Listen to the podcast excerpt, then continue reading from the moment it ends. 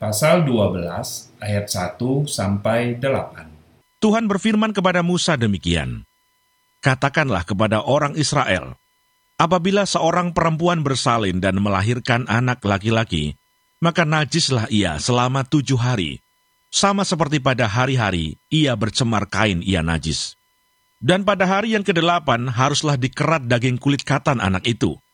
Selanjutnya tiga puluh tiga hari lamanya, perempuan itu harus tinggal menantikan pentahiran dari darah nifas. Tidak boleh ia kena kepada sesuatu apapun yang kudus, dan tidak boleh ia masuk ke tempat kudus, sampai sudah genap hari-hari pentahirannya.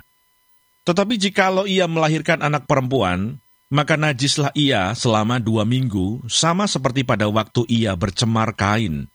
Selanjutnya enam puluh enam hari lamanya, ia harus tinggal menantikan pentahiran dari darah nifas.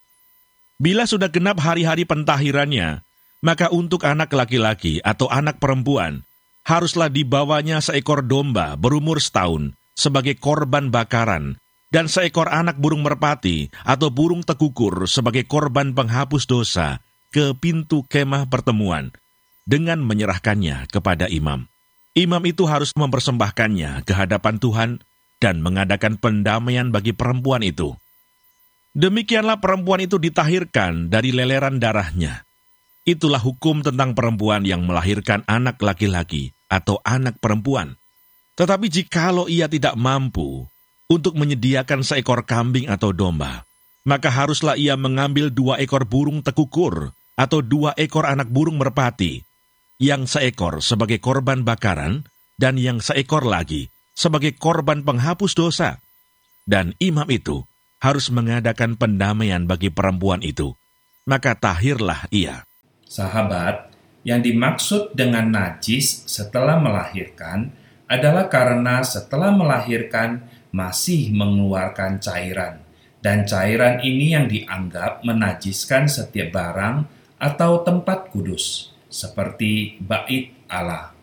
Ketika dikatakan bahwa jika melahirkan anak laki-laki akan najis tujuh hari, dan melahirkan anak perempuan akan najis empat belas hari.